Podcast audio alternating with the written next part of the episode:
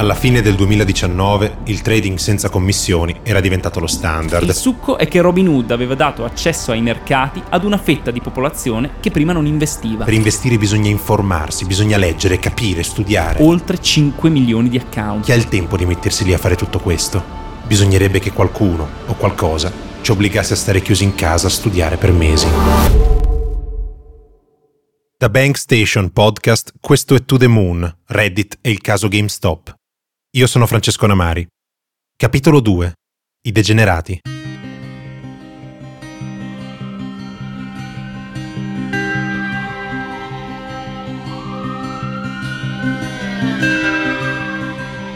Qualche mese dopo l'inizio di questa rivoluzione nel campo degli investimenti online, scoppia la pandemia. Come in moltissimi altri paesi, negli Stati Uniti tutti i lavoratori non essenziali vengono obbligati a rimanere a casa per ridurre le opportunità di contagio. Per riempire le giornate c'è chi impara a fare le torte, c'è chi impara a suonare uno strumento musicale. In molti però cominciano a sviluppare un interesse verso il mondo dei mercati finanziari e degli investimenti. Il tempo per informarsi non mancava più. Inoltre gli americani cominciano a ricevere i vari sussidi e gli assegni dallo Stato e non potendo più viaggiare e non potendo più uscire, i più fortunati riescono a mettere da parte un piccolo gruzzolo. Ma oltre al denaro messo da parte e al tempo disponibile da dedicare agli investimenti, un altro fattore che teneva lontano i piccoli investitori dai mercati era improvvisamente sparito, ovvero il costo vertiginoso delle azioni. Dopo la crisi finanziaria del 2008, il mercato non aveva più smesso di salire dal 1 gennaio del 2009 fino al 31 dicembre del 2019 l'indice azionario americano Standard Poor's 500 era salito del 260%, 11 anni di salita, un incremento annualizzato di oltre il 12% e senza nemmeno contare l'effetto dei dividendi. Ma con l'inizio dei lockdown, tra febbraio e marzo 2020, i mercati erano crollati nei primi tre mesi del 2020 lo Standard Poor's 500 aveva perso oltre il 20%. In tutto il mondo migliaia di titoli azionari costosi erano diventati in pochi giorni a buon mercato. Un momento irripetibile per cominciare a investire, titoli azionari a buon prezzo, combinati con gente annoiata a casa, con tempo a disposizione per informarsi, con dei risparmi da parte e con la possibilità di investire senza commissioni ormai su tutte le piattaforme di investimento. Robinhood venne preso d'assalto. Nel 2020 il numero di utenti passò da 5 milioni a 12 milioni e mezzo.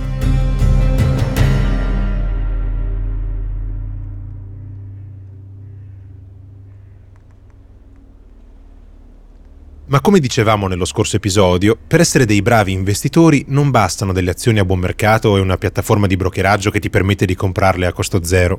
Per investire bisogna informarsi, altrimenti stai semplicemente giocando d'azzardo. Bisogna leggere, studiare, essere al corrente dei trend, delle decisioni che gli altri investitori stanno prendendo e studiare le strategie di investimento in voga tra i più esperti. Insomma, bisogna essere sul pezzo. Ma se un tempo le informazioni giravano solamente tra gli eletti che frequentavano la borsa e i trading floor di Wall Street, con l'avvento di Internet le informazioni erano disponibili a chiunque. Ma non siamo più nel noioso periodo di Internet dei primi anni 2000, siamo nel 2020. Le informazioni girano sui social media, Twitter, Instagram, ma anche su social network più giovani, come TikTok. Pensate che l'hashtag personal finance o finanza personale su TikTok passò ad avere un miliardo di spettatori attivi a 3,5 miliardi, superando anche gli spettatori attivi dell'hashtag cooking, che invece ne ha 2,6. Ma quello che ha fatto la foresta di Sherwood ai nostri nuovi Robin Hood è un social network abbastanza strano. Un social su cui io e i miei colleghi di Bank Station abbiamo trascorso molto tempo negli ultimi mesi. Per studiare, capire, capire come questi piccoli trader si siano informati e organizzati per eseguire a regola d'arte la strategia di trading che ha fatto schizzare le azioni di GameStop e che ha fatto sanguinare alcuni tra i fondi più in gamba di Wall Street. Signore e signori, welcome to Reddit.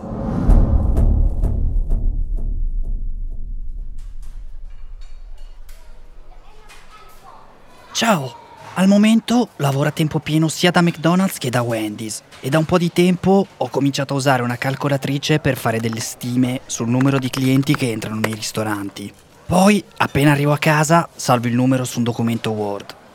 Durante la quarantena c'erano un sacco di automobili che aspettavano di essere servite, ma di recente i numeri sono diminuiti parecchio. Ci sono ancora un botto di auto in coda, ma non così tante come durante il lockdown. Però c'è anche da dire che c'è un sacco di gente che ora entra a piedi nel ristorante per prendere i menù da sporto. Gente che prima non poteva entrare a causa delle restrizioni e quindi veniva in auto.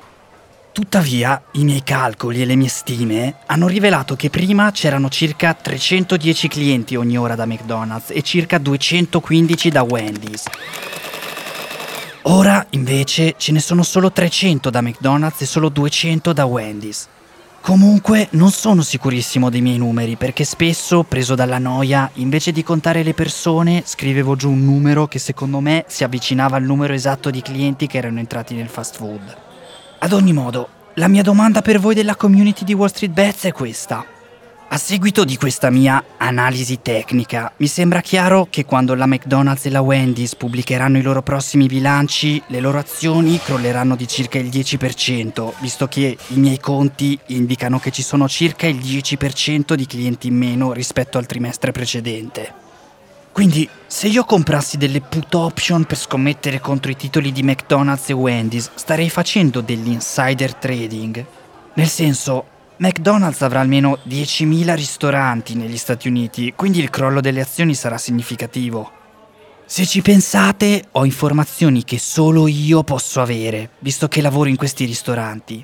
Se comprassi tipo 500 dollari di queste put option, sarebbe considerato insider trading. È considerato insider trading solo se compri le put option mentre sei inside McDonald's. Aspetta di essere a casa e sei a posto.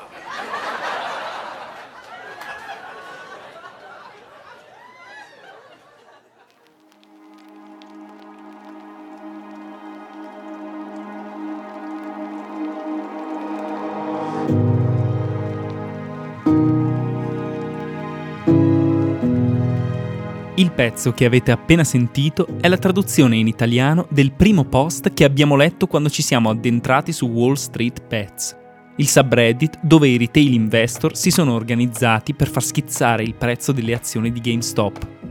Ma prima di parlare di Wall Street Bets e dei subreddit, capiamo che cos'è Reddit. Reddit è un social network che raccoglie tutto ciò che c'è di interessante su internet al momento. Come ci riesce? Grazie ad un semplice ma geniale sistema di votazione dei contenuti. Mi spiego, gli utenti possono pubblicare su Reddit dei link, immagini, articoli di giornale e video. Questi contenuti sono visibili a tutti gli altri user, i quali, dopo aver letto l'articolo o visto il video, possono decidere se dargli una spinta in su oppure in giù. Questo fa sì che i contenuti più interessanti e più di tendenza finiscano in cima alla home page, mentre quelli più irrilevanti o noiosi finiscono per scomparire sul fondo. Ecco che aprire reddit.com non è diverso dallo sfogliare il giornale del giorno, con le notizie più importanti e i contenuti più in voga che finiscono rapidamente in cima alla pagina, grazie a migliaia di utenti che li hanno già letti e che hanno deciso che vale la pena che li leggano anche gli altri. È da questo sistema che nasce il nome Reddit. Reddit è l'abbreviazione di I have read it, ovvero l'ho già letto, questo perché se passi abbastanza tempo su Reddit, probabilmente è la risposta che darai a chiunque voglia mostrarti un video o un articolo di giornale. Oh yeah, I've read it. Questo sistema rende l'home page di Reddit un contenitore di video, articoli, link e immagini mega interessanti. Tuttavia, Reddit non è semplicemente una home page con la lista di tutti i contenuti postati dagli utenti. Il sito è infatti organizzato in subreddit, che altro non sono che delle sezioni dove vengono condivisi solo contenuti appartenenti a una determinata categoria. Per esempio, se hai una passione per le auto d'epoca, stai certo che esiste un subreddit dove vengono condivisi esclusivamente immagini, video e articoli sulle auto d'epoca. E grazie al sistema di votazione su cui si basa Reddit, più i membri di un subreddit aumentano, più i contenuti aumentano di valore. Nell'esempio delle auto d'epoca, se il subreddit possiede oltre un milione di membri esperti e appassionati di automobili antiche, grazie al sistema di votazione puoi essere sicuro che in cima al subreddit ci saranno i video e le immagini più pazzesche sulle auto d'epoca che tu abbia mai visto. dato che migliaia di appassionati di auto d'epoca hanno stabilito che quelli sono i contenuti migliori sulle auto d'epoca tra tutti i contenuti sulle auto d'epoca del momento. Ad ogni modo, lasciando perdere per un attimo le auto d'epoca e usando parole ancora più semplici, se Google è il posto dove vai a cercare le cose, Reddit è il posto dove trovi le cose che le altre persone interessate allo stesso tema hanno già cercato, trovato, letto e stabilito che sono interessanti. Bene, come si può immaginare, come per le auto d'epoca, esistono pure dei subreddit dove gli appassionati di finanza e di mercati condividono le loro idee di investimento. E il più famoso di questi subreddit a tema finanza si chiama Wall Street Bets, quel subreddit dove l'esercito di piccoli investitori si è organizzato per agire in maniera combinata, facendo salire il prezzo delle azioni di GameStop.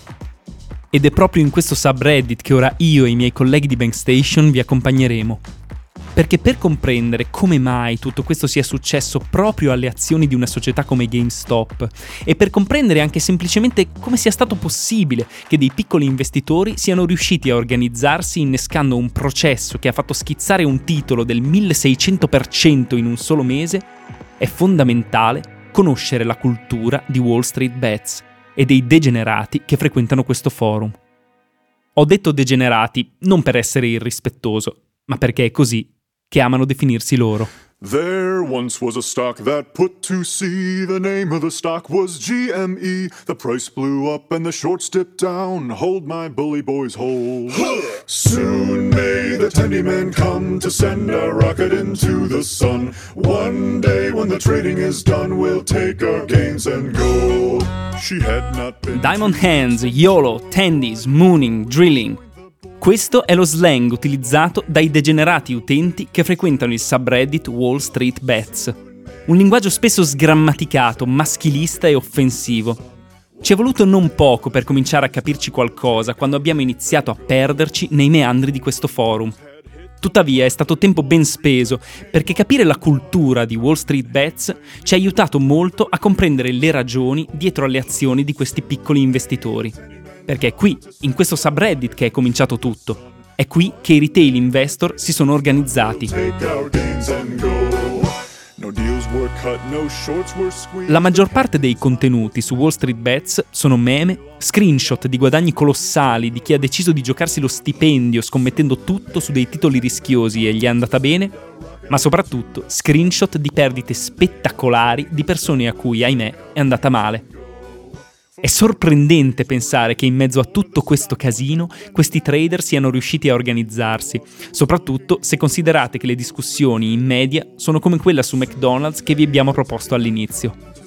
Ecco, capite che se l'utente medio di Wall Street Bets è convinto che si possa prevedere l'andamento di McDonald's contando fisicamente e neanche in modo preciso il numero di persone che entrano in uno solo delle migliaia di ristoranti della società, non deve essere facile organizzare qualcosa di costruttivo in questo subreddit.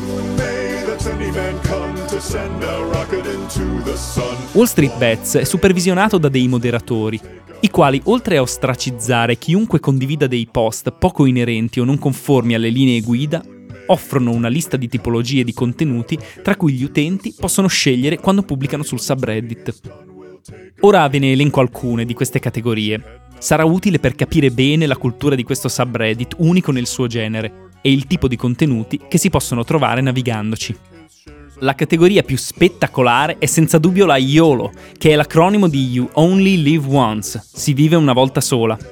Nella categoria YOLO gli utenti pubblicano gli screenshot dei loro account di investimento, con le loro scommesse sui mercati in cui sono andati all in. Scommesse che devono avere un valore minimo di 10.000 dollari, altrimenti non vengono accettate dai moderatori. Scommesse esagerate su azioni e titoli altamente discutibili. Il senso di tutto questo? YOLO, si vive una volta sola. O la va o la spacca. Se mi va bene divento milionario. Se va male perdo tutto e finisco sotto a un ponte. Su Wall Street Bets la vita è considerata troppo breve per non aver provato almeno una volta a diventare milionario. Nella categoria YOLO si trovano screenshot di utenti che mostrano a tutta la community le loro scommesse. Scommesse piazzate con i risparmi di una vita di lavoro su un singolo titolo. Agghiacciante. Ma oltre a Iolo e alle esilaranti categorie dedicate ai meme a tema finanza, Un'altra categoria affascinante nei post di Wall Street Bets è la loss, spesso soprannominata loss porn, ovvero perdite pornografiche. In questa categoria gli utenti di Wall Street Bets condividono le loro perdite sui mercati, ma non perdite normali. Per poter entrare in questa categoria le perdite devono superare i 10.000 dollari. Perdite talmente spettacolari e gigantesche che vale la pena di mostrarle alla community mostrarle per riderci su, piangere insieme o non so bene perché. Ma è un contenuto che va per la maggiore e che in genere riceve molte spinte in su da parte degli altri degenerati. Credo stiate cominciando a intuire la cultura di questo subreddit. Ma diamo a Cesare quel che è di Cesare, non tutti i contenuti su Wall Street Bets sono meme e screenshot di trade molto discutibili. Ci sono anche utenti che postano contenuti di alto livello, analisi finanziarie che non ti aspetti in un forum del genere. È qui che entra in gioco la categoria DD, ovvero due diligence. In questi post gli utenti condividono le loro ricerche su una compagnia, un settore o su una particolare idea di investimento o trade a breve termine. Per mantenere alta la qualità e la serietà di questi contenuti, i moderatori impongono che i post nella categoria DD contengano molto testo e che ogni passaggio logico sia spiegato a dovere. Infine, i moderatori incoraggiano gli utenti a citare le fonti che sono state utilizzate per mettere insieme la ricerca. Insomma, Reddit e in particolar modo Wall Street Bets è tante cose. Contenuti di invasati che scommettono i risparmi di una vita, meme esilaranti a tema finanza, impiegati di fast food che credono di poter fare dell'insider trading contando fisicamente i clienti negli store, ma anche analisti amatoriali ed ex impiegati di Wall Street che condividono analisi finanziarie tutt'altro che banali. Questi sono gli individui che frequentano Wall Street Bets, la maggior parte con un approccio agli investimenti avventato e con un'alta propensione al rischio. Done, we'll take our gains and go.